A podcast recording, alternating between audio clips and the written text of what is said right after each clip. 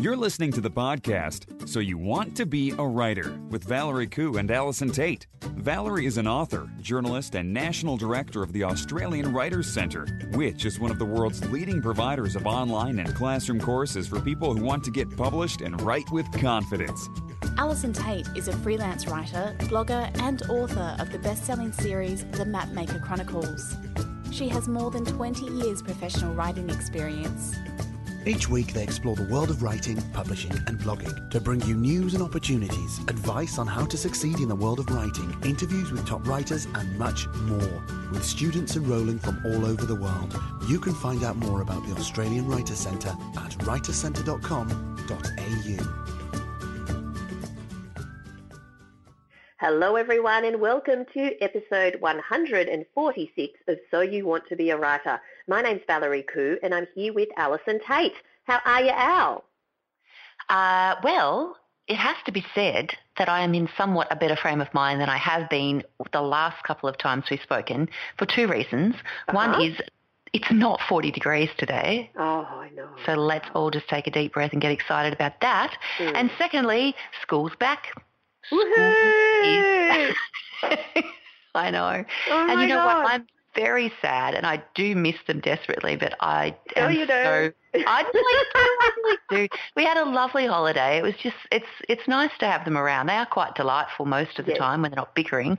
But um oh just the just the the silence. I just I miss it so much. I am very much um, you know, it takes a certain type of person to spend an awful lot of time in their own company, and I am that type of person, and I do like my own company quite a lot. So I really I need the silence to recharge, and I it's quite important to me. So um, anyway, I'm back and I'm recharging as we speak. Oh, well, well done. Well, I think on the subject of school holidays, I am hashtag blessed because um, hashtag blessed. Okay. you know, they I just do. put out those Instagram posts and they Do. go, no, wow, you know, flying first class and drinking Dom Perignon and look at the NS handbag my boyfriend just bought me. Hashtag blessed. Sorry. I, I like hashtag so blessed as well. so blessed, yes. So blessed, yeah. Well, I'm hashtag blessed because Yeah. um, you know I have uh, my my neighbours across the road. There's five boys, five no no four boys. oh yes, you have spoken of them before. You just added one in there, Yeah, an sorry. additional. Yeah. Sounds like five boys, but there are four boys, and I think they range from I would say seven to thirteen, and uh, they went. I don't know like how this happened, but it's fantastic. They went away for the whole holidays. Valerie, don't you miss their, you know, childish laughter and their I don't know where they exuberance? went, but the whole holidays, and they only came back like the day before school. It was unbelievable. Like, Wow. yeah, are Um, hashtag so blessed. it hashtag so so. So it was really, really lovely and peaceful and tranquil and quiet. But anyway, Hmm. And it continues Um, to be so. yes, yes. Now that they're back at school, but look, we want to give a shout out to Blair. Blair left us a uh, review on, on iTunes, and Blair said, very inspiring and a tremendous help in keeping focused in writing my novel. And Blair says, thank you. Well, we want to thank you, Blair, because we really appreciate the feedback and that you took the time to leave us a review. So thank you, Blair. Thank you very much, Blair, and good luck with the novel. Yes, absolutely. Good luck with the novel. And if you do have 30 seconds to leave us a review or rating on iTunes, we'd be really, really grateful because it certainly helps us in the rankings. Now, we have another shout out. We have some big news about Australian Writers Centre presenter Candice Fox. Oh, we Who we do. have- it's massive news. Massive news, da da da. You know, we've had her on the podcast a couple of times. First, uh, you know, when her book came out, and then more recently when she gave us a little short snippet, uh, your conversation about how she ended up co-writing with the iconic uh, thriller writer James Patterson with the Mm. book that they released called Never Never, set in the Australian outback about a sex crimes detective called Harriet. And it's just been announced, hasn't it, Al? That Just announced. go They on. went to number one on the New York Times bestseller list. My goodness. Like mm. pretty pretty big deal. So That's massive. Yes, absolutely massive. Congratulations to Candice Fox, and that was for the book Never Never. Now that just came out in America because that's why it's gone to number one on the New York Times bestseller list. But she has just released her a book in Australia called Crimson Lake and I have no doubt that that's going to be a huge success as well.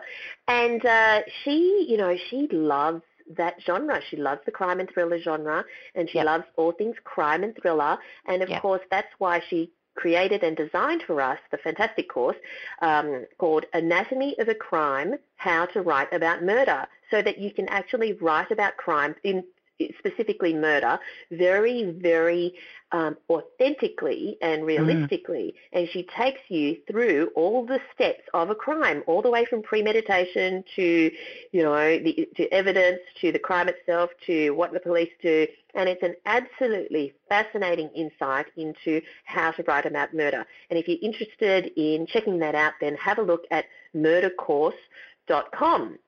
Now, Shall we talk about the um, other aspects of the world of writing and publishing this week? Let's do that. Well, I came across this post um, from a website called The Mission, and mm. it's by Elle Kaplan, and she wrote a post called How to Become an Insanely Good Writer According to Stephen King. Right. okay. Now, the first tip I actually I can't agree with Al. Oh. Yeah. So All right. the, the first tip is stop watching TV. Instead, read as much as possible. Now, I do agree with read as much as possible. Mm. But apparently, Stephen King says that television is poisonous to creativity. Hmm. Mm, and you, you, must do two things above all others, read a lot and write a lot. Now, I have to say I do agree for sure that you have to read a lot and write a lot. And I do know that if you want to uh, make time for that, sometimes you have to give some other things up, and sometimes that's television. But you know, I just can't do it myself. I, I love well, my little TV sessions. Well, I look, I I'm sort of half with Mr. King on this, in the sense Ooh. that um, I think it depends a great deal on the TV that you're watching. Um, yes. and I, that's all I'm going to like. I there's some fa- there is some fantastic storytelling in television now. Mm. I think that the last couple of years have just been an absolute golden age of golden age. particularly series TV. Yes. I just think that there's been some incredible stuff. Um, there's also been some utter drivel, and I think that we mm. probably know which end of the scale. Some, you know, some of the things that Valerie in particular enjoys watching Let's talk about Housewives. I don't watch Shall I'm a Celebrity Get Me Out of Here. no, of course not. And you're not watching Married at First Sight. And no, no, of course not. Um, so I think that there's that. The other thing I also think, and I, I agree with reading as much as possible, but I I think um, one of the things that I talk about in the Make Time to Write course mm. is the fact that giving up TV, one mm. daily show, for example can buy you back an awful lot of time to actually yeah. create your own stuff. And I think that that's something else to consider with the watching of TVs. Um, it does creep up on you a little bit as just to mm. how much television you're actually sitting in front of. So maybe it's worth taking stock of that just from the perspective of making time for your own creativity. So maybe it might be like a double-edged sword there with Mr. King. What do you think? Yeah, it's true, but it's just that if you do give, up, give it up, you don't want to feel like you're sacrificing something that is, you know, gives you joy. No, no, no. I'm not saying you give up everything. I'm just saying that four or five hours a night in front of the telly is maybe not the best use of your time. That's all. Uh, that's all I'm saying. There's no judgment here on any level of anything. I don't watch four or five hours a night. Housewives, um, but let's just um, let's let's just say that yeah, that there's some some space to be had there if you need it. I would just like to be clear that I don't watch all of the Housewives. I only watch the good ones. I don't watch, you know, like Atlanta or Cheshire or I'm not going to watch Sydney. So, okay. and they. And I had no idea that there were good ones, so thanks for clarifying that. it, it is my guilty pleasure, but it helps me wind down after I have been working no. hard As all I said, day. Valerie, there is no judgment here. It's you know we all do what we need to do to wind down and to find our headspace. And I think you know uh, whatever you need to do is the thing. Like my ways of doing that are probably not everyone's cup of tea either. But there is space there for uh, you know, there is some, as I said, some inspiring and fantastic TV, and yes. there is also, but there is also space there for perhaps grabbing back some time if you're struggling to find time for your own projects. Yeah, and if you need okay. to make time to write, then make sure you check out Allison's course, which is called exactly that, How to Make Time to Write, and you'll find it mm. at writerscentre.com.au slash time. Now, mm. the other thing that Elle Kaplan talks about is that she says, um, you know, in terms of what Stephen King suggests, is that she says you need to be consistent. Now, mm. Stephen King says, once I start work on a project, I don't stop. And I don't slow down unless I absolutely have to. If I don't write every day, the characters begin to stale off in my mind. I begin to lose my hold on the story's plot and pace. Now, uh, I think that that is also um, consistent with something that I have been trying to do lately on my creative and non-creative, not so creative projects, and that is adopt a spirit of completion. Meaning, mm. if you have, let's say, five projects going at once, which often we have to juggle, you know, five things just because of timing or whatever, or we've just you know come up with uh, a bunch of new ideas and we're we're keen to get to get going with them. That's fine to have five projects going at, at once, particularly if you've got this, you know, burst of inspiration you need to get started. But then if you actually then divide your time between the five, you're never going to get one of them finished. Mm. you need to, this spirit of completion that we've been trying to adopt, that I've been trying to adopt has been, if, okay, out of all your projects, pick two, okay? Pick two, mm. pick um, priority one and priority two. And just go hard on priority one so to as much as you can. And sure, you sometimes need a break from priority one because of whatever reason. Just mm. then go to priority two, but don't go to any of the others. Mm. You know, focus on just getting stuff complete because as we know, you you need to finish an entire novel mm. before you can get it published, right? So there's no point having 114 different stories in no. drawers everywhere. So I adopt, um, and I, I, wrote a blog post about this at the start of the year. I adopt a one out, one in. Um, what, what's the word I want here? Philosophy on that. Mm-hmm. So if I'm working on, for example, at that stage, I, I was working on the proofread of the fourth book in the Mapmaker Chronicle series, mm. and I mm. had the copy edit for the first book in my new series and I was just finishing the first draft of the second book in my new series. So basically what I did was I finished the first draft, then I did the proofread, then I started the copy edit. So it's a process of I'm not trying to do all of these things at the same time. I am mm. working, focusing on one project at a time, one out, one in. And I think yes. that um, that's particularly if you're a freelance writer or you are someone who is working on you know several manuscripts or something like that. I think that it's really the only way so that you don't get yourself in a total mess. Yeah, absolutely. Mm. Now, Al, Yes. Have you heard of the book, or did you read the book, The Life-Changing Magic of Tidying Up by Marie oh, Kondo? Val, if you'd seen my desk, you would not even have to ask me that question. I yeah, have not but... read it. I probably okay. should read it. And in fact, I was making, I was calling out on Facebook for someone to come and tidy my desk yesterday, oh. saying that it would probably only take them three hours or three decades, perhaps. Um, yeah, so no. Okay. I haven't read the book. I should read the book. I have read the book, but you wouldn't know it from looking at my desk. okay, right. But I mention that because somebody has written a post on the Grammarly blog called The Life-Changing Magic of Tidying Up Your Writing. Ooh, now, for those people, yeah, clever. So for those people who know about Marie Kondo's actual, you know, original book, The Life-Changing Magic of Tidying Up. She is, which is a New York Times bestseller, she is obsessed with tidying and even as a child she used to just tidy things in her home and there was nothing that she loved more than taking out a cupboard and tidying it. And she talks about how you can, you know, you roll your little socks up and put them in the drawer and how you need to declutter and determine um, the things that uh, still give you joy and the things that no longer give you joy. And if they give you joy, you hug them and you say, oh, thank you for giving me so much joy, blouse, and okay. you keep it in your cupboard. But if right. it doesn't give you joy, you should actually chuck it. And of course, that comes from a situation where in Japan there's a lot, there's really limited space, so you can't have lots and lots of stuff.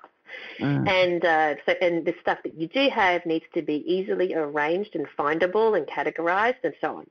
So in this post, the life-changing magic of tidying up your writing, it says that uh, there are a bunch of things that that you can do. You can also tidy by categories. So mm. you might decide, okay, um, and this is kind of, it, it, it's relevant to all different types of writing. It's particularly relevant to um, non-fiction writing, but it can certainly be applied to fiction writing as well. So mm-hmm. one category might be weasel words. Yeah?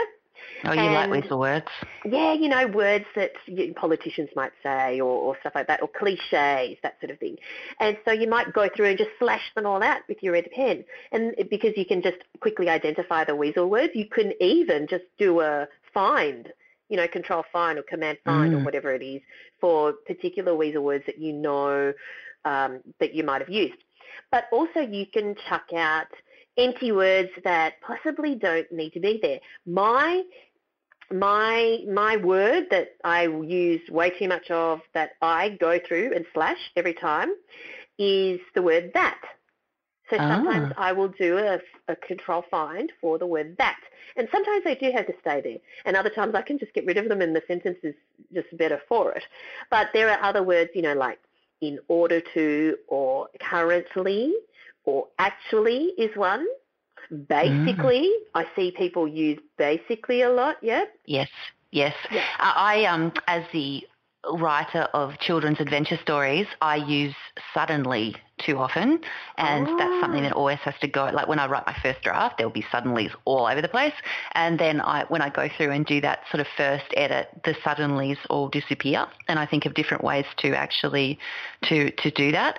The other mm. word, the hilarious word that um, that came up in my last manuscript that I had to rethink on many occasions was frowned my poor character. I mean, oh. they're in worry. They're in very worrying situations. Like it's pretty tough out there for them. But there was so much frowning going on. It was oh. just. It was hilarious. I think I had something like thirty-eight frowns in the manuscript. So there are definitely not that many frowns in there anymore. Yeah, well, you know, mm. even just yesterday, I showed my partner something, and he came back and he said, "Look at this paragraph," and it was only a paragraph of five lines, and he said the word sure, as in S-U-R-E, sure, was in there seven times.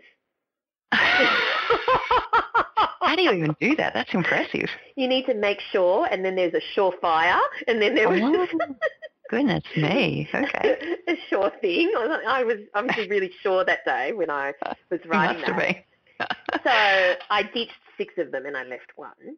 Mm. Uh, but yeah, sometimes you don't know, but you need to go back and see, are you repetitive? You know, can you tidy your writing? It's an interesting post and we'll put the uh, post in the show notes, which of course you can find at soyouwanttobeawriter.com.au. Now, shall we move on to our giveaway?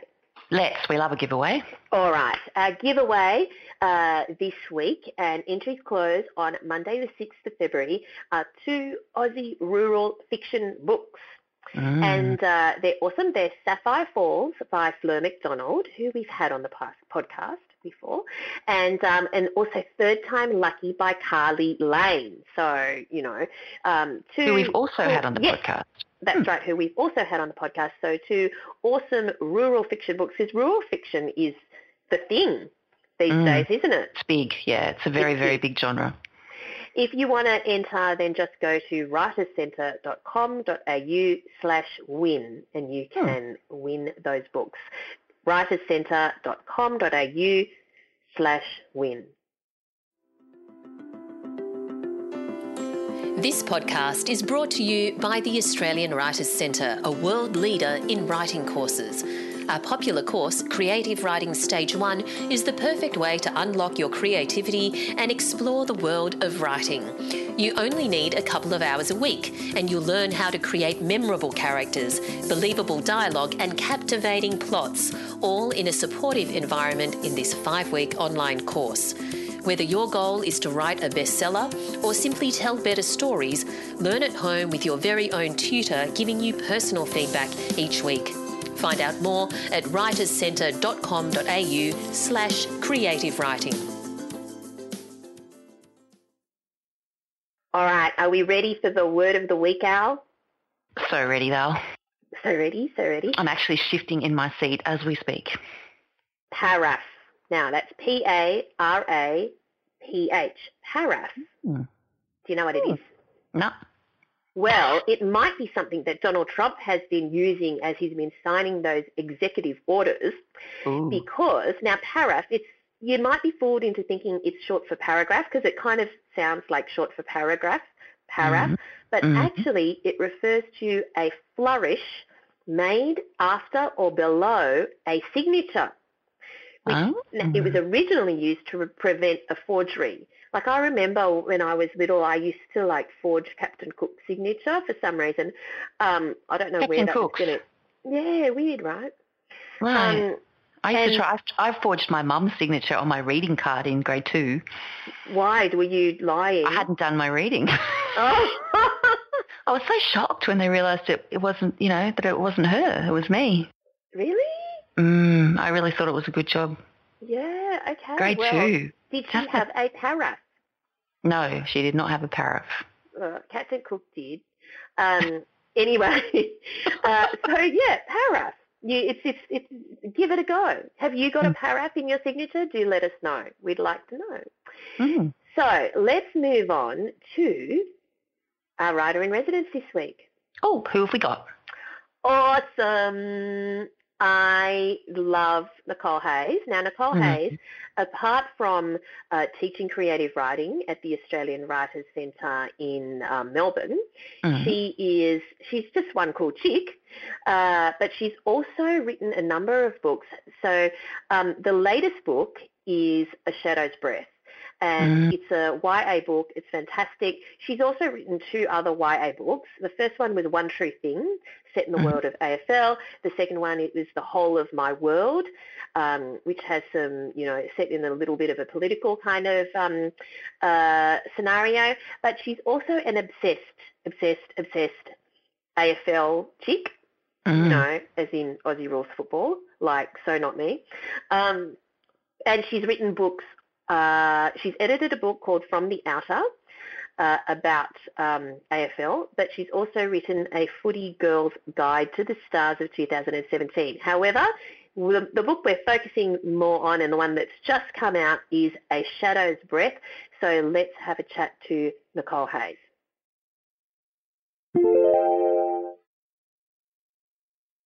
Nicole, thank you so much for joining us today. Thanks for having me, Val. Oh, you know what?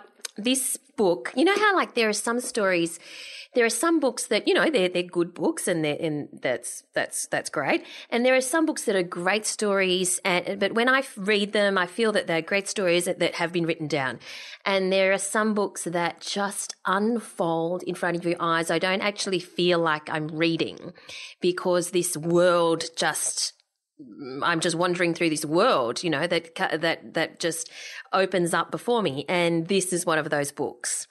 Oh, and yay. I just, yeah, I just think it's wonderful. But for those readers who have not yet read the book yet, listeners as well, can you tell us in your words what this book is about? A Shadow's Breath. I certainly can. Uh, Shadow's Breath is about Tessa Gillam, whose life changes forever after a car accident in mountainous bushland. Um, injured, her survival in the bush um, with her injured boyfriend. Both of them are struggling to find their way down the mountain. That's their only way of survival. But along the way, they're fighting the elements and also the tension between them. And we also, uh, in the process of this story, dip back into the events leading up to the crash to uncover the reason that Tessa is afraid to go home. Mm-mm. Now, there are, as you've just said, it's kind of like Mm. two timelines in this book. And was that hard to be? There is the timeline of the, you know, um, before the crash, but also, as you said, what happens um, from the crash. What, how hard was that to balance or juggle? Or did you just think, you know I'm just going to go from one to the other and, and, and see how that works. and I just magicked it. Yeah, yeah, yeah that was a breeze. no, actually, um, there were several points. So basically, that you've got the now and the then chapters, and they just mm. alternate every all the way until they converge near the end um, at the climax. And so um, I actually started writing them consecutively so that I'd have one now and then one then mm-hmm. chapter and alternate. And then there was a point where I couldn't do that. So I actually separated the two strands. I used Scrivener to do this, by the way, which I hadn't used before. It was all very new for me. Oh. Um, and just and so that I, I just couldn't keep track of the story when I kept switching between what had happened and you know what was happening. So the survival story is the one that takes place in the present tense in the now chapters, and the then cha- the then chapters deal with Tessa's life before and, and leading up to the days um, to the day that she gets in the car with uh, Nick, her boyfriend. Mm-hmm. And and sort of uncovers the things that drove them out there in the first place. So, and that's written in past tense as well. So, just even the shifting in tenses, mm. I, there was a mm. point where I had to, I just wrote one strand and then another, and then uh, you know, I didn't do it all the way through because I had to make sure each one led into because they were alternating they still had to make sense and they had to cross mm. over so the transition between each of them crossed over from the now and then narratives i don't know if that makes sense but it was really as complex as it sounds it was wow. quite there was definitely one point where i was sitting with this novel literally in pieces around me thinking oh my God, what have I done? Like, I am never going to pull this together. What was I thinking? so, when you were thinking that, mm-hmm. what did you do?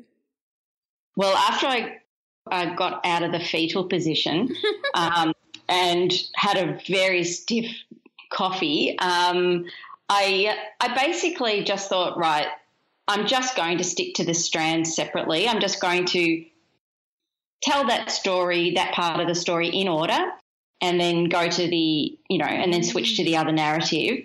And in the process of um, editing at the end, that's when I would make sure they transitioned. And I just, I went back to, because I'm a pantser, not a plotter, I, I mm-hmm. tend to write as I go. That was the point where I realized I couldn't get away with that anymore. So I just basically sketched out what each chapter was going to contain and that way they could. I was aware that they weren't. Re- one narrative wouldn't reveal too much in the other narrative until right. it was supposed to, basically. So, and really, I, it's just persistence. That's all it was. I mean, you know, time and persistence. That's that's all that I changed, really.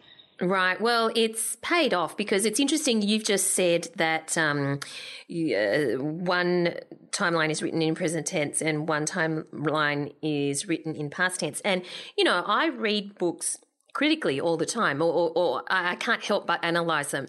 And I was obviously so absorbed in this book that I did not even notice that you know so well done on just making the whole thing so seamless um, now where how in the world did the idea for this book form? Did you think oh, i'm going to write a two timeline story or did you think I, I, I, did you start off with the crash? Did you start off with the town? It's kind of set in a small town. How did it start? Yeah, it definitely started with that crash. Um, basically, I just uh, it was one of it was I occasionally do these sort of Zen writing exercises where I just do a little bit of free writing.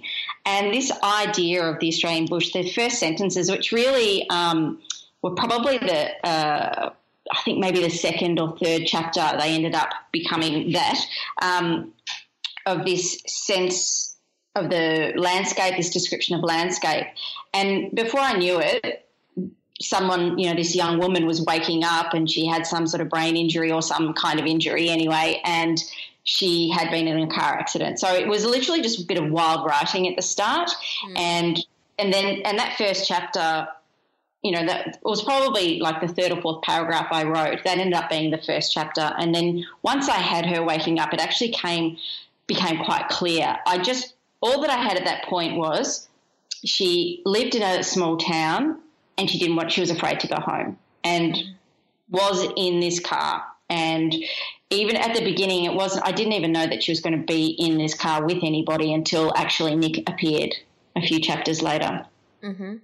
Mm-hmm. So it, you know, it was really that um, organic in that sense at the beginning. However, having said that, I had stuff I wanted to talk about. I just didn't know that this was the story that was going to do it. If what that was makes the sense. stuff that you wanted to talk about?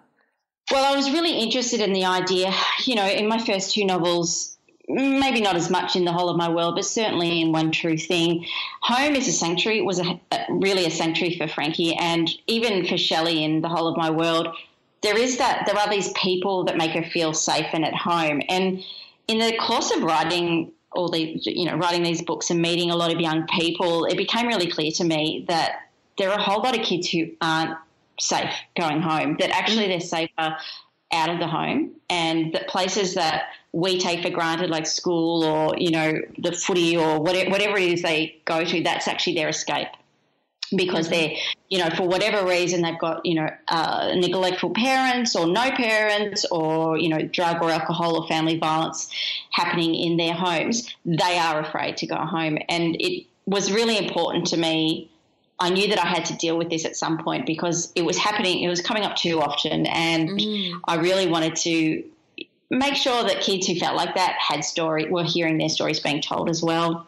Mm-mm. This, when I was reading this book, because um, I think I read your other book over a year ago now, or mm. yeah, definitely over maybe 18 months ago or something. Um, it sounds different to your other books, if that makes sense. Does that? I can't oh, find yeah. any other way to, to. Yeah. Did you do that consciously, or did you decide I'm going to, you know, adapt my style a bit, or? Um, yeah. I, I, look, I, am not. I can't say it's it's conscious. It, it's not conscious at the start, but then it becomes it as once I realize that there's this thing happening and there's this style that's that I'm, re- I'm really enjoying writing. Mm. And, and really, it was the, I think it was the waking, though, that very, what became the first chapter, that style of this sort of disconnected, this somewhat removed voice, um, because it's told in third person, which is also new for me. My first two books were told in first person. Mm-hmm. Um, it, as soon as I did that, I knew this was going to be different. And it was just whether I wanted to sustain that or not, whether I felt I could sustain it. And because it was such a, a leap from what I had done before. Yeah. Um, and then it just became about I was just having so much fun writing in this voice, and I was having so much fun really sort of exploring language and challenging myself in um, presenting things in this different style. That um, you know, I, admittedly, about halfway through, I thought, "Oh my god, again, I'm in over my head," but which I'm realizing happens a bit for me. But um, mm-hmm that was probably the point where it became a little bit more conscious. But when I'm in those chapters, it, in particular, I think the um, the now chapters is where the style is so different to what I'd written in the past. Mm. It was, as a writer, one of the most joyful, challenging, but joyful writing experiences I've had. Just, just really? in, you know, yeah, really just in sparse language. Um, mm. Just kind of moving through ideas and images very mm. quickly, and also being able to be brief like that. Um, a lot of those chapters, you know, there might be a paragraph or two long. Some of them. Yeah. Yeah, it, it, we've said that it's set in a small town, and it brings in various elements of, uh, that are, you know, specific to to small towns. Um, did you grow up in a small town? Not even a bit. No, I'm a Melbourne girl, born and bred.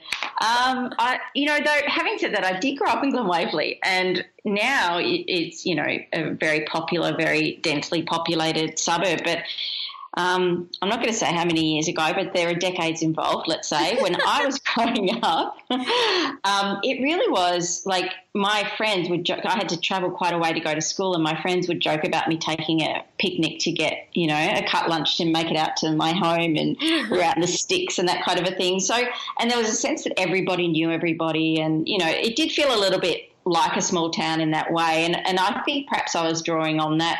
But really, it was simply because I thought I've had two very Melbourne stories. Mm. And I just. I just wanted to, you know, I just thought there's more than this. You know, this is uh, this. If I'm going to represent Australia, there's more than just one city. There's more than just the city, mm. and um, the landscape. You know, I, I felt like if she had for her to be truly isolated, she needed to be somewhere where there weren't going to be a lot of options for her. And that's where the small town kind of seemed an obvious place to locate her. Everyone knows her, there's no escaping, um, and there are perhaps not the services available that might be in a bigger city. So it, it sort of all gelled together, and I don't know which happened first, but it made it. Um, it created the right environment for Tessa to really feel kind of on her own in the way she does. Mm-mm. The, the, the, there's little um, descriptions, the way you describe you know, just uh, the movement of someone's hand, even, or um, even some of the dialogue that's that's in here. Uh, there's so many subtle things that you include, but they speak volumes, and I feel that that can only happen, or a writer can only do that if they're if that writer spends a lot of time observing people. Um, hmm. do you do that? Yeah, I do. I do. Like and, uh, consciously uh, and writing things down, like how they did move their hand and stuff, you know? No, I, look, I probably don't do enough of that. I probably need to, which is, I think, a challenge. You know, one of the challenges I have, and I think, again, this is me pushing myself, was to more consciously um, note these sorts of things rather than just subconsciously have them happening in my mind and hoping hoping that I can draw on them when the writing takes place. I actually made more of an effort to do that here and to even just from reading more and paying more attention as I was reading about different ways that we move, different ways that we look, different ways that people carry themselves. Um, as a just because I do think you know we, we aren't in each other's heads. We we rely entirely in, a lot of our communication happens silently. It's what, what we are mm. doing and what people are doing or not doing when we're in each other's company. So it was really more initially just because I was sort of sick of saying the same things and, and aware that I had these patterns in my writing that I needed to break. Ah. Um, you know, we do. We've got, oh, I've got eyes and looking. I've got to stop that. You know, I get really caught up in expressions. I really need to to sort of think about the the physicality and that's what I wanted to do in this story is really push myself in every way including being a bit more creative in how Tessa um, would relate and understand what was happening around her and how people were behaving around her. Mm-mm. Can you tell us about some of the time frames, like in in involved in the book, as in um, I thought of the idea he, this at this point. Then it took me X number of months before I wrote the first draft, and then it took me however long before I, you know, it, had it edited and stuff. Can you just give us some key milestones so people get and get an idea of the gestation period? Um, yeah, I, I, would have started this. Um, gee, a year and a half, almost two years ago. Uh, it was when, yeah, it's when One True Thing had come out or was in the process of coming out, and that was 2015. Mm. Um, so yeah, 18 months probably, and uh, it, it, was really those first chapters came very quickly. Um, probably the first 20,000 words. I think it's about 30,000 words. I hit that point, and that's a common point for me. Mm. Um, you know, only a few months in, they come very, very quickly, and then suddenly it's it's I hit a bit of a wall, and that's usually because I've run out of outline. you know, I've got my I've got my ending often, um, or a sense of the ending, and I've got my big kind of moment, and I mm. I'm very comfortable and very smooth at getting that opening. That comes very naturally. But the big bulky part of the story, um, mm. you know, that second act, if, and I do tend to sort of follow a rough three act structure, that's the one that bogs me down. And I invariably um, hit a bit of a wall there. And it's a, a, point where I have to force myself to start kind of listing and outlining some key moments. Not not too deep, not much detail at all, actually, but just to give myself some direction. Mm-hmm. Um, and and I did do that, but it wasn't really helping.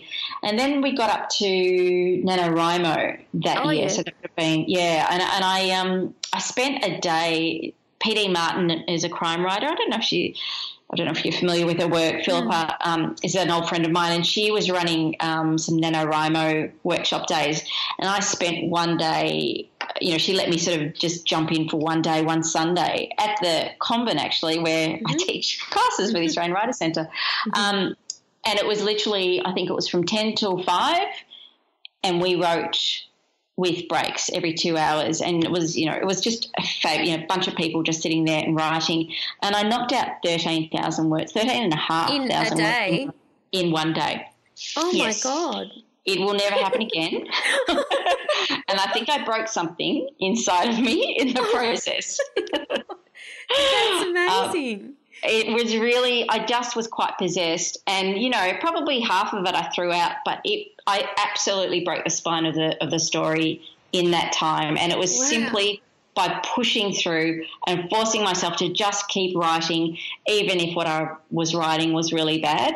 Um, yeah and, I, and in, in that process it's when I kind of knew this is the thing that has to happen and this is you know I'm going to speak very vaguely this is this is the big um, pro- this is the big reveal. This is the thing that's going that's going to um, ultimately test her the most, and all of the it all just fell. And and after I knocked off those thirteen and a half thousand words, I don't think I went. I was like I said, a little shattered after that. I don't think I really. It was quite. I mean, it was amazing while it was going, and then I stopped. And it's, it's a little bit like when you exercise. You know, you you do a marathon and you feel Yeah. really good for about five minutes afterwards, and then you sort of fall on the ground and think, I'm not doing that again for for a while. Um, it was a little like that. And then I think, uh, yeah, yeah, well, forever probably would have been smarter, I think. But um, maybe a month later, I because I felt like I'd done the hard bit, I just went back into it, and so probably I had deliver. I had to deliver a first draft. I think it was the end of January. So the rest of the book came together in those next what three months, two and a half months. Wow. And so you mentioned that um, uh, you teach for us at the Australian Writers Centre in Melbourne at um, the beautiful Abbotsford Convent. And I know you also sometimes work out of the Australian Writers Centre studio at the convent. How important is it to you to get away from writing at home? Like, why do you? Uh, yeah, I, I really need to. Um, I, I I find even before I was able to use, you know, even when I can't always get to Abbotsford, um, which is my preferred place, that's for sure. Um, even just to walk to a local cafe, if I've only got an hour or a couple of hours, I struggle to work right at home. I mean, there are t- times when I have to, when I'm on deadline and it's just, you know, hours straight and I've got to work overnight or I wake up very early in the morning.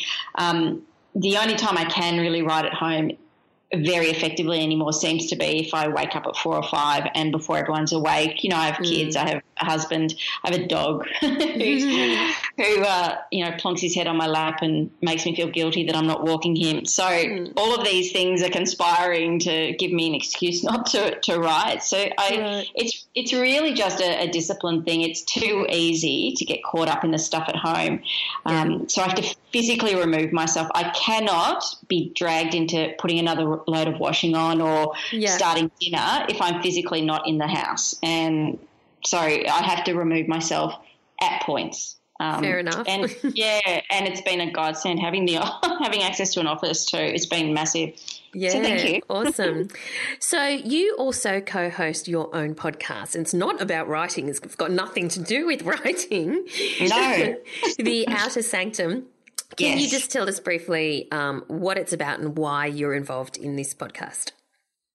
Um, the Outer Sanctum is a podcast, an AFL podcast that is an all-female podcast. Um, I believe it was the first of its kind. So um, we only started last year, 2016, right before um, the football season, the AFL football season started, and it's a bunch of there's six of us and we're all mad Hawthorn fans actually although we try not to talk about Hawthorn too much.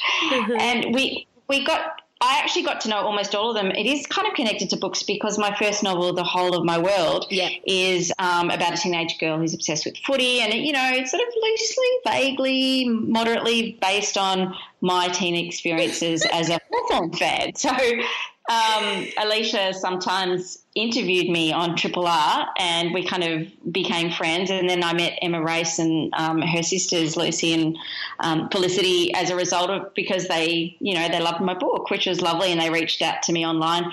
And Katie Sears, the um, sixth member, and she. Uh, is a really good friend of Emma's. So we kind of all just had this little group of Hawthorn tragics. We um, direct message on Facebook when the footy was on, and I don't know, we they we got involved. Alicia and I got involved in. Um, decided to collaborate on this um, collection of football stories from the outer, mm. um, and through that we in, we curated some of these conversations that the outer sanct or these they weren't called that then, but these women our little direct messages um, became were curated like into poems almost, and we scattered them throughout um, from the outer. And I don't know, we we had a few glasses of wine over dinner to celebrate, and we, you know, someone threw out the idea we should start a podcast, and I don't know. I think three days later we did our first episode. Oh, it was oh, quite crazy. Goodness.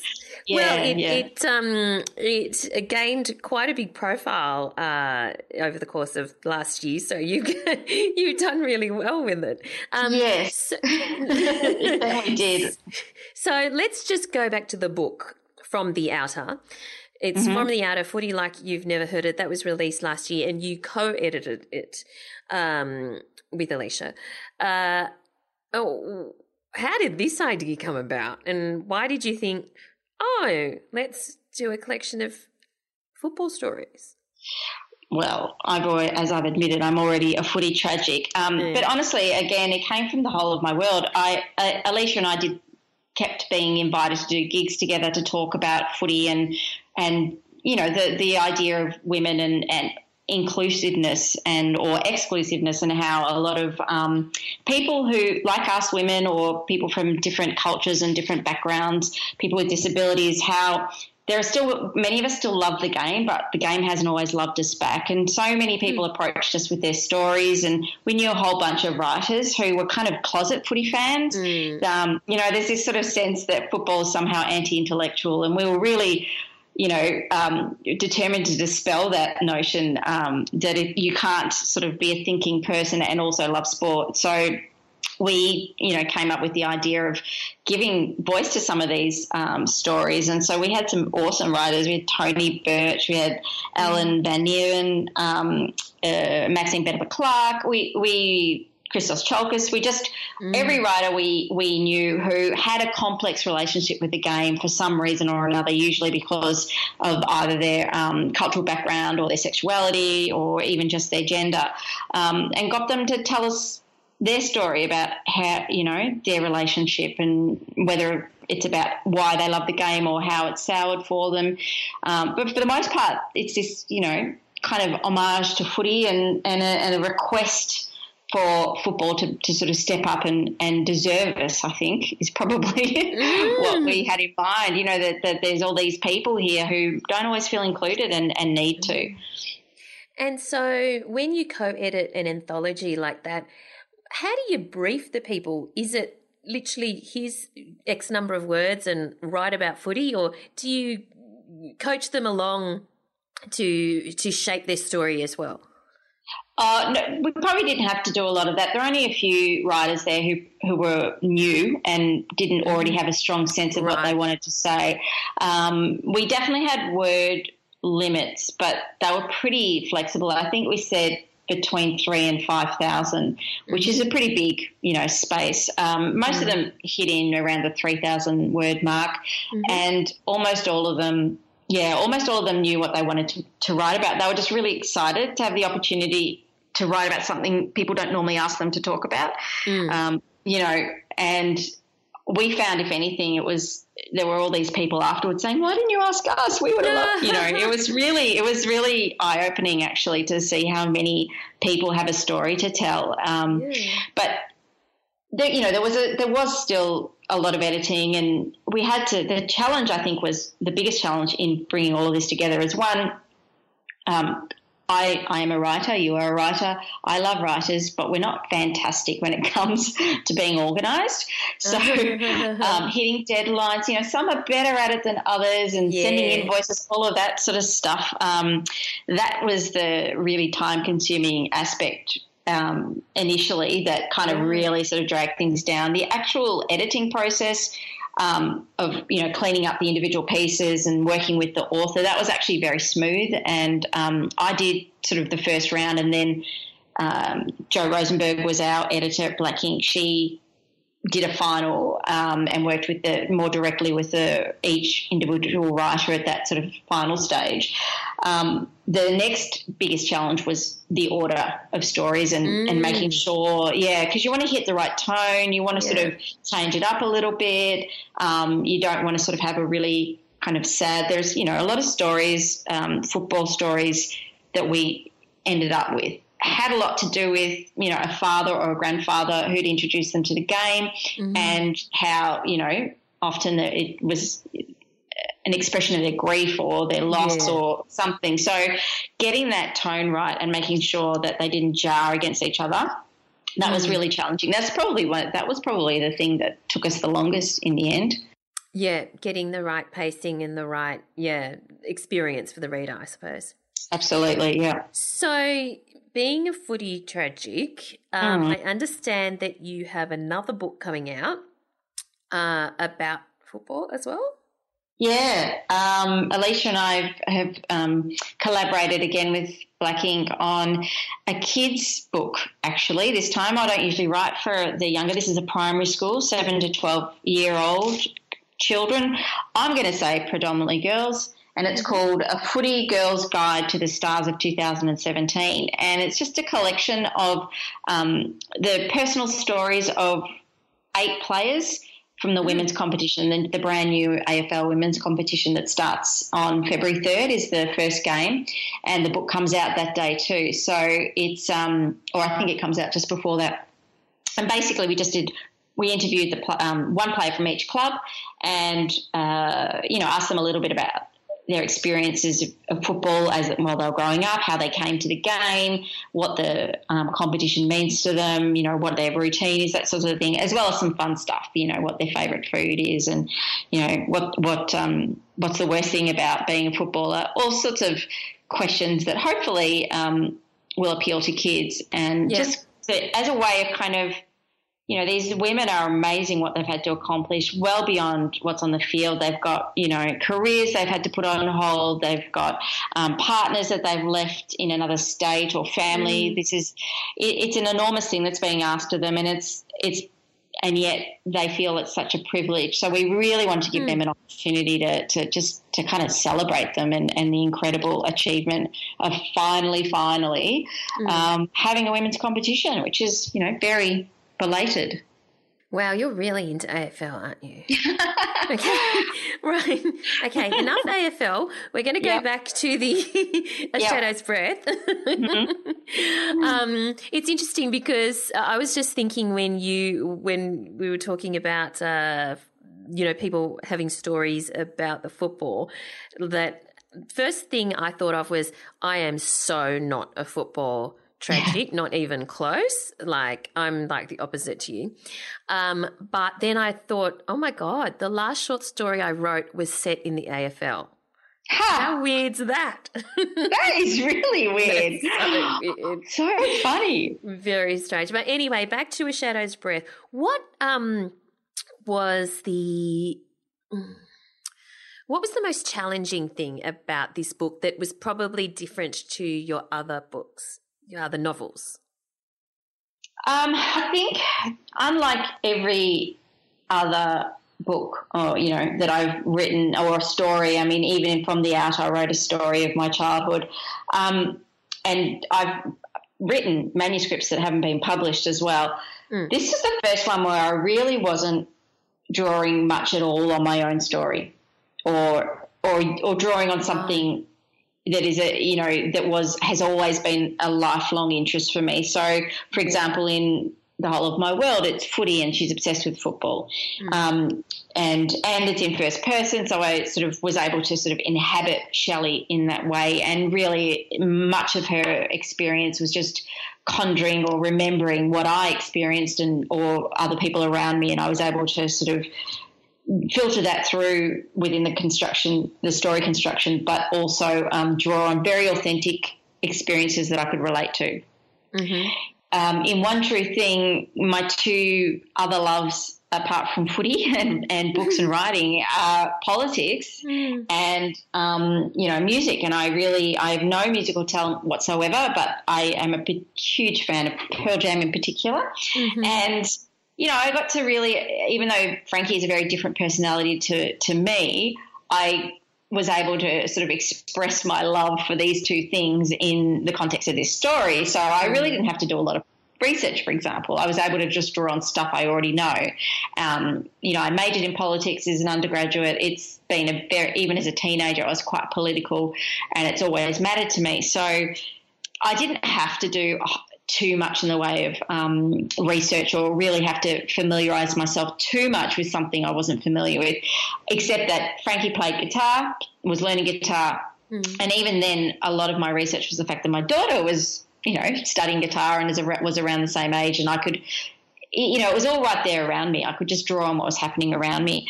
Okay. Um, in a shadow's breath, it's a really foreign experience to me. I, I did not have, I had a very safe, very loving family life. Mm. I, you know, I, yes, I lived in Glen Waverley and yes, we, I felt a bit cut off sometimes. And perhaps that's the, the thing that I related to most when I was painting, um, you know, drawing a picture of, of Tessa.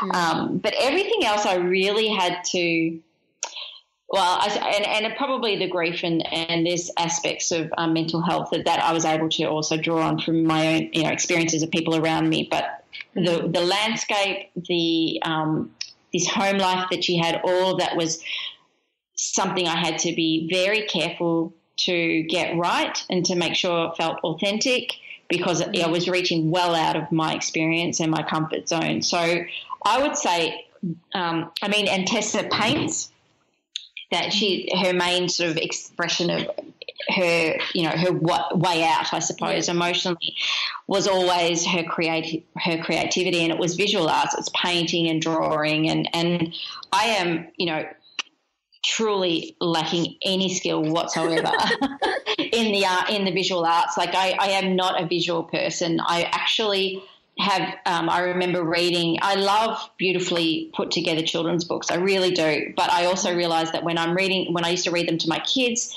I would not look at the pictures. Like I just didn't even notice them. I, I not oh. when I'm telling, not as part of the story. I would look at them as a visual thing separately. But when I was reading the story, I looked at the words, and I often would get to the end of a book and think that doesn't make any sense. That doesn't end. And my kids would point out to me because the, the answer or the you know the, the reveal or whatever the information yeah. was in the picture that I'd completely missed. Yeah. So it really having to create to put myself in the space of this of Tessa who loves painting and drawing and and you know is that is her the thing that she um, escapes to. Having to also be able to technically describe it, it was really mm. challenging. It was really challenging for me. Yeah. So yeah. It was. Um, you um, teach creative writing at the Australian Writers Centre. What do you enjoy about teaching creative writing? Oh, there's a there's a couple of things that stand out for me. Um, one is I really love the people. I, you know, I don't know if you screen or what, but we've just always had great people. I don't know how it works, but we've always had fabulous people, like really engaged. They really want to be there. They bounce off each other. They feed off each other. The energy is always really great. So just you know as a as a human who likes other humans it's a lovely space to be in um, so that's separate from the content itself but i think probably um, the other thing i really love is that it actually reminds me, it forces me to think about um, my own writing practice more consciously.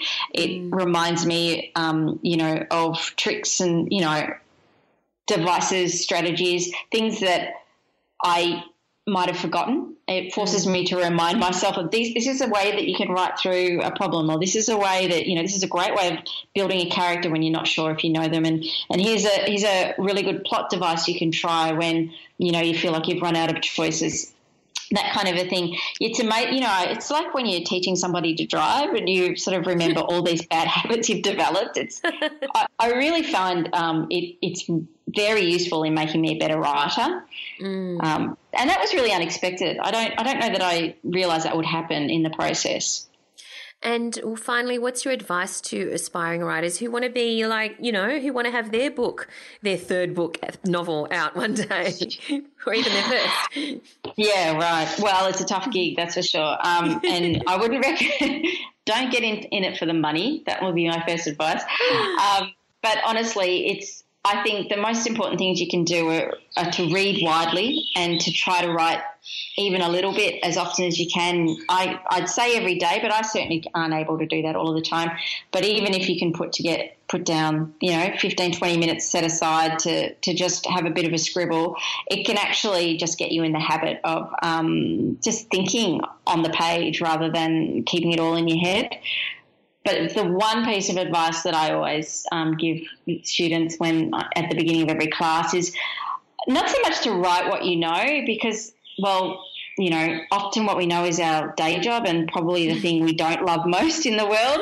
Um, you know, but what write something that you love or that matters deeply mm. and matters deeply to you because there's it's a long process if you're going to write, try to write a book. And so you need to have something you connect with in a really powerful way to push to push through those um, those tough, lonely days.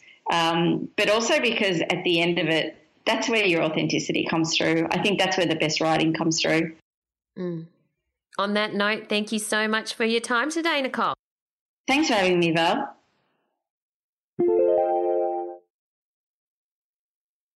There you go, Nicole Hayes. Oh, it's a really interesting interview, and I particularly found the bit about the timelines quite interesting because mm. it is mm. difficult to manage different timelines hard. within the one manuscript.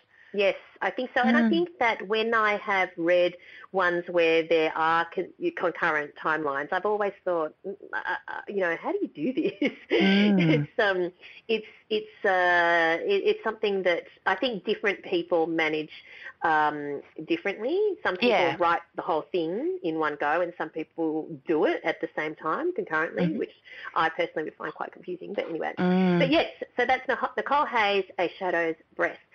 So we have a working writer's tip this week, do we, Al? Oh, we do have one. Um, it's quite an interesting one. We uh, it comes from a, a, a recently this week. I put up a post on my blog, which is called "How to Edit Your Own Writing: um, mm. Five Top Tips from a Writer." Um, and it was followed up by a companion post called How to Manage Your Writing Five Top Tips from an Editor, in which the rather fabulous Nicola O'Shea, who we ah. have actually interviewed on the podcast, um, gave her top five tips for people who are. Uh, it was all about the first draft. Like you've got your first draft done, how do you then, you know, edit it yourself? Which is what you need to do with your first draft. You need to go through it and do that first edit yourself. So um, I'll put the link in the show notes to those two uh, posts, um, which you'll find um, on my blog at allisontait.com. But um, this particular question comes from Marie, and mm-hmm. this was her. This is the question. Um, regarding your recent post on editing, with a major structural edit, whether it's one you've taken on yourself, for example, after the first draft, or one a publisher has asked for, do you tend to actually retype the sections slash chapters, which I'm assuming you're working on, or Mm. Do you do more of a cut and paste and change a few words here and there? I'm asking because I'm doing my own structural edit at the moment and find that I'm retyping huge chunks, which can be time consuming, but the word flow seems to be better. Any advice or suggestions to make the process easier? I use Scrivener. Also, has your structural edit process changed as you've written more books? Thanks, mm. Marie. Well, thanks very much for the question, Marie. Um, I think uh, we've talked a little bit about structural edits in the past, and I think it's worth noting that the first time you take on a structural edit of any large body of text, it can be a very, very overwhelming process. Yeah. Um, now, with regards to the, you know, do I retype sections, chapters, or do I do more of a cut and paste and change a few words here and there? I think it depends very much on the size of the section that you're working on. Um, if you're moving a scene, for example, from one section of the book to another, you may find that the easiest way to do that is to cut paste the entire scene, but then you will find that you'll need to rewrite sections of that scene to make it fit the new section of your text anyway.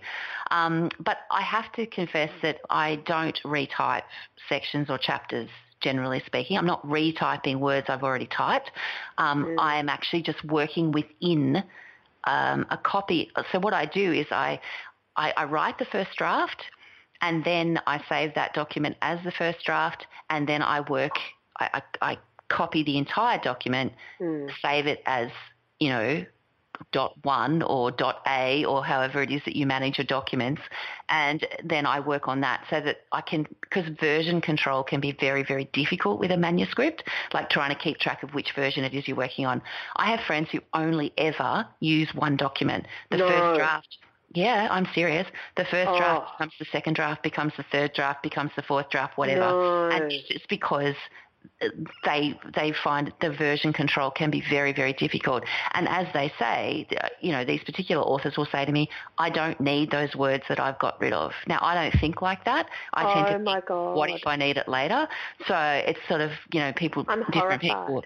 Well, it's just you know different people work in different ways, and this is what I would say to Marie is that if you're finding that retyping, because you say the word flow is better if you're retyping huge chunks, um, then go with that. It might be more time consuming, but the chances are you're actually getting a better edit done with, with doing that, if that's what's working for you.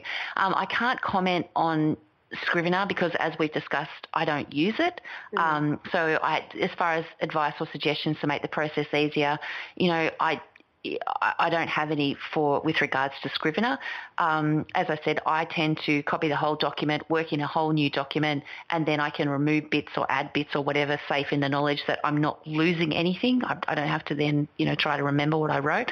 Yeah. Um, so I, I, I, you know, that's probably the only advice that I can really give as far as that's concerned. If you're finding that what you're doing works, even though it's time consuming, then go with that because getting the best word flow is what you, what you're essentially, that's what you're after. That's what you're trying to achieve. Um, have you got any thoughts on on using Scrivener to actually make that process easier? Mm, yeah, I do. Well, firstly, I want to echo what you said that if you find what Allison just said is that if you do find that your word flow is going to be is better when you are retyping, because obviously you must be changing some words here and there, then to me that's a no-brainer. If it's better, you do the better version. But in terms of Scrivener, yeah, I do because I do use Scrivener on um, manuscripts. I don't use it for if I write a, an article for a magazine. Uh, in terms of a structural edit, I find that it can be really useful. So the reason for that, and, and it can be useful, you see, it depends on um, how much work needs to be done. If you get feedback on your structural edit and you re- and essentially there's definitely changes that need to be made, but they're not major structural change- changes, um, then you know you can do that whether that's a word or Scrivener or whatever.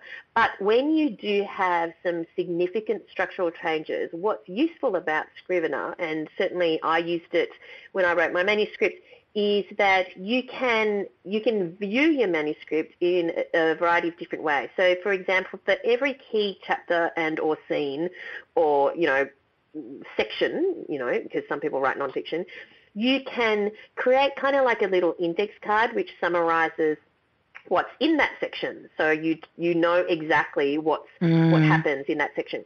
And so what can be useful is that you can put all those index cards on your screen and then you can move them around and then you can read the flow. Okay. And I find that if you do need to that kind of jigsaw-ish uh, approach, then uh, uh, then and, and you're likely only to need that jigsaw-ish approach if you've got if you need to change quite a lot of things around. You know what I mean? Mm. If you only got to move, you know, chapter three to chapter ten, then that's far more straightforward. Mm. But um, so yes, I, I think that uh, Scrivener can be useful when you use the index cards or the summaries or, or whatever, um, so that you can just visually see and then read the summaries without having to read the whole entire Yeah. manuscript. yeah, yeah, fair enough. Yes. So, um, yeah, I think that uh, Allison is right also in that everyone is different, so you need to work out the way that works best for you, and the only way you can find out the way that works best for you is to try different ways, and then you can just see, okay, well, that was way more efficient, or oh my god, I hated that, I'd rather die, or whatever. You know what I mean? Yeah. And as far as the last part of the question, Marie, as to whether my structural edit process has changed as I've written more books, I think that it definitely has, only from the perspective that it's become streamlined. Like I just have a much better idea of what's involved now because I'm, I mean, I've now structurally edited eight or nine novels, you know, six Mm. children's manuscripts plus three um, adult novels that I've written. Um, so you just get a much more of a of an idea of exactly what's involved in the process and how to approach the character development and how to approach, you know, this is not working. What do you need to do? It, it becomes streamlined. It's like it's like learning to swim. You know, the first time you you look at the pool and you fall in and you just go, oh, this is horrible, and you flail around and you feel like you're drowning. But obviously, the more that you do it, the easier to stay afloat it is. So I, I, Yeah. I guess that's that's kind of the best analogy I can give because it really does feel like you're wading through words, like you're, you're kind of you know mm. throwing them around and nothing much is happening and you're moving one heat to another. But you just become more practiced at, at and your processes become streamlined. And I, I'd say that's probably been the biggest difference in Yeah. my structural edit process. I just have more of an idea of what to do now because I've done. Mm. Yeah, absolutely. All right, so thank you so much for your question, Marie. Um, now, I just want to give a shout out and some love and some resources to some of the people who are listening who don't write fiction because Mm, we yes. do talk a lot about fiction. We do. Uh, but we have a brand new course which is for people who want to write non-fiction and specifically it's about writing about your area of expertise.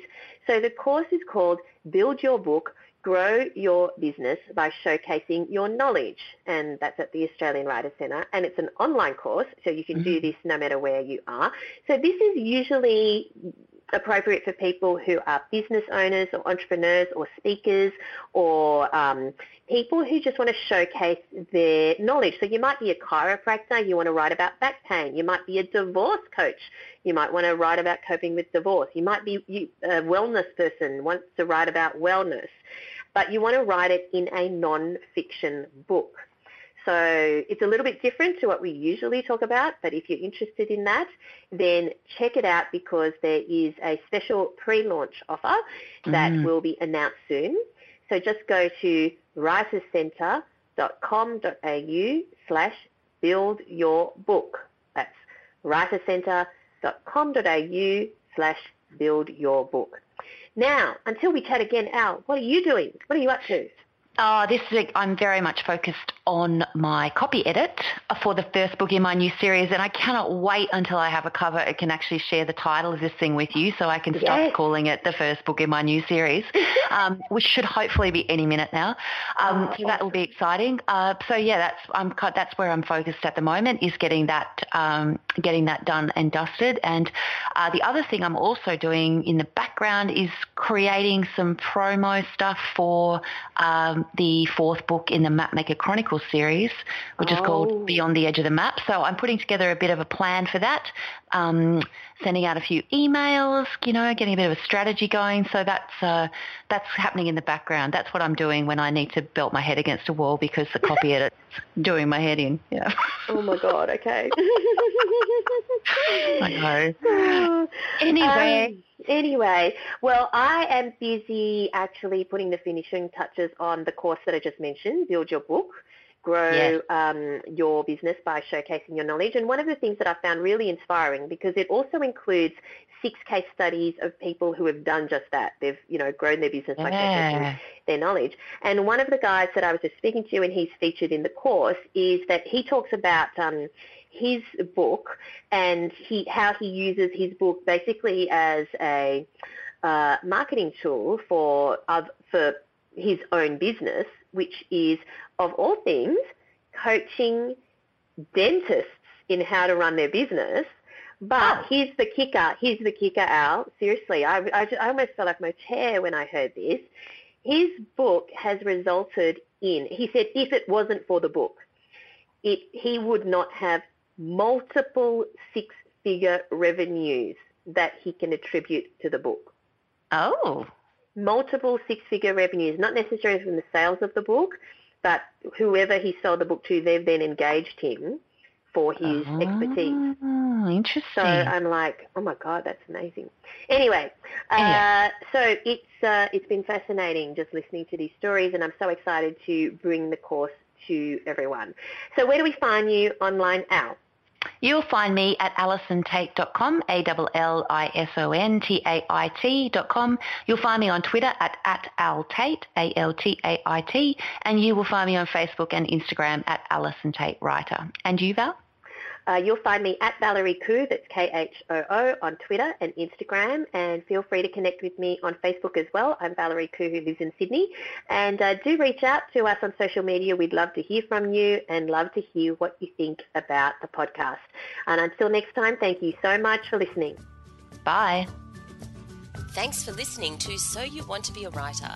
You'll find the show notes at writerscentre.com.au slash podcast or sign up for our awesome and often hilarious weekly newsletter at writerscentre.com.au slash news where you'll find writing resources, giveaways, competitions and much more.